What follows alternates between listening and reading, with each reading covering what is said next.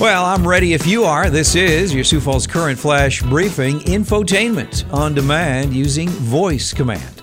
Today's program is being brought to you by the numbers 3 and 7 and the letter D.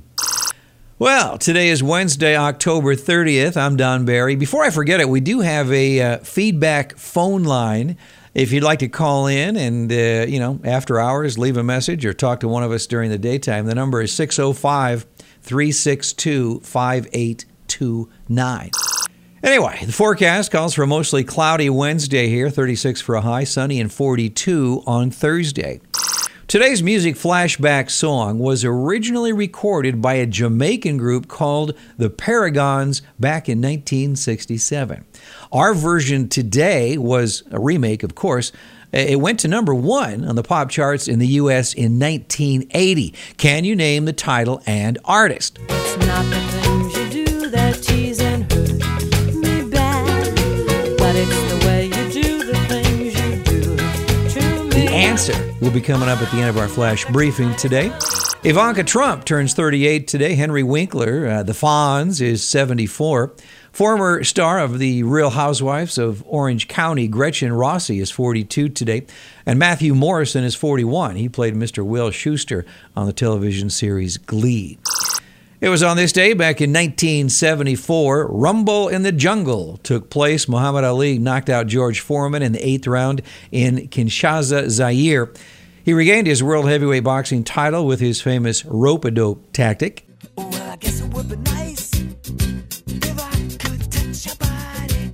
I know not everybody has got a body like. In 1987, on this day, George Michael released this album, Faith, that flew up the charts.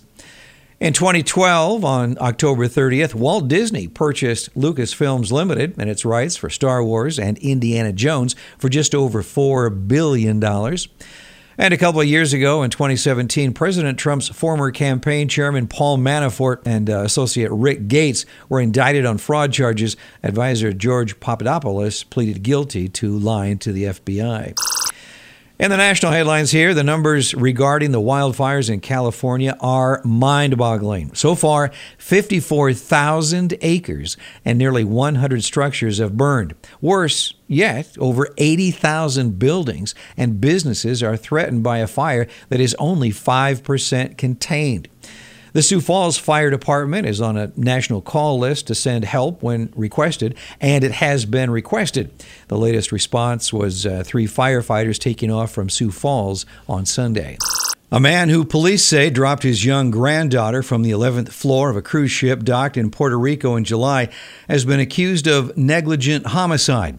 A judge in Puerto Rico on Monday ordered the arrest of Salvador Anello after prosecutors submitted evidence and said the two year old girl fell when he raised her up to an open window. An attorney for the family has uh, said Chloe Weingard asked her grandfather to lift her up so she could bang on the glass in the children's play area. He blamed the cruise ship company for leaving the window open. Well, the country club in Sioux Falls was broken into over the weekend where a suspect did thousands of dollars worth of damage. That suspect, police say, is 33 year old Timothy Ryan. When officers got to the country club, they found that somebody had entered the building and then went into the locker rooms where he ripped off the doors to numerous lockers. That's according to Sioux Falls Public Information Officer Sam Clemens.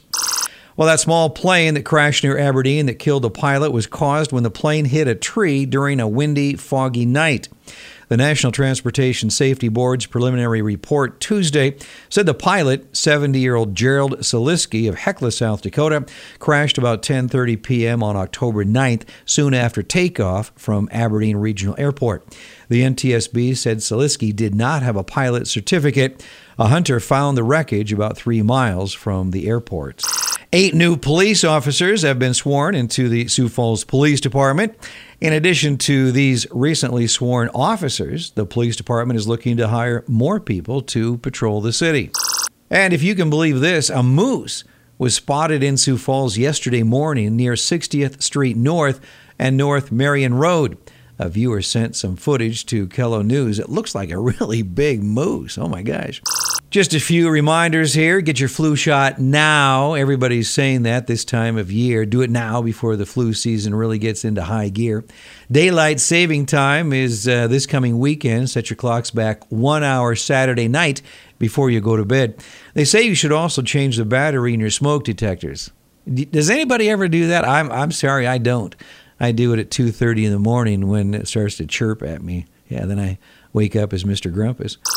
And of course, Halloween is coming up tomorrow, so uh, please drive home extra carefully tonight and tomorrow night. Uh, you know, we love our little ghosts and goblins. I'm Don Barry. Thanks for checking in on this Wednesday. Here is the answer to our music flashback. In 1980, Blondie released the song The Tide is High. It went to number one on the Billboard charts. However, this song, as I mentioned before, was originally recorded by a group called the Paragons, a Jamaican group in 1967. Now, that first song was really not very good. It really wasn't done well, but I'm going to do this. I'm going to play both songs. I'm going to start with a little bit of the Paragons version from 1967. Then I'll get into uh, Blondie, The Tide is High. Have a great Wednesday, and I will talk to you tomorrow.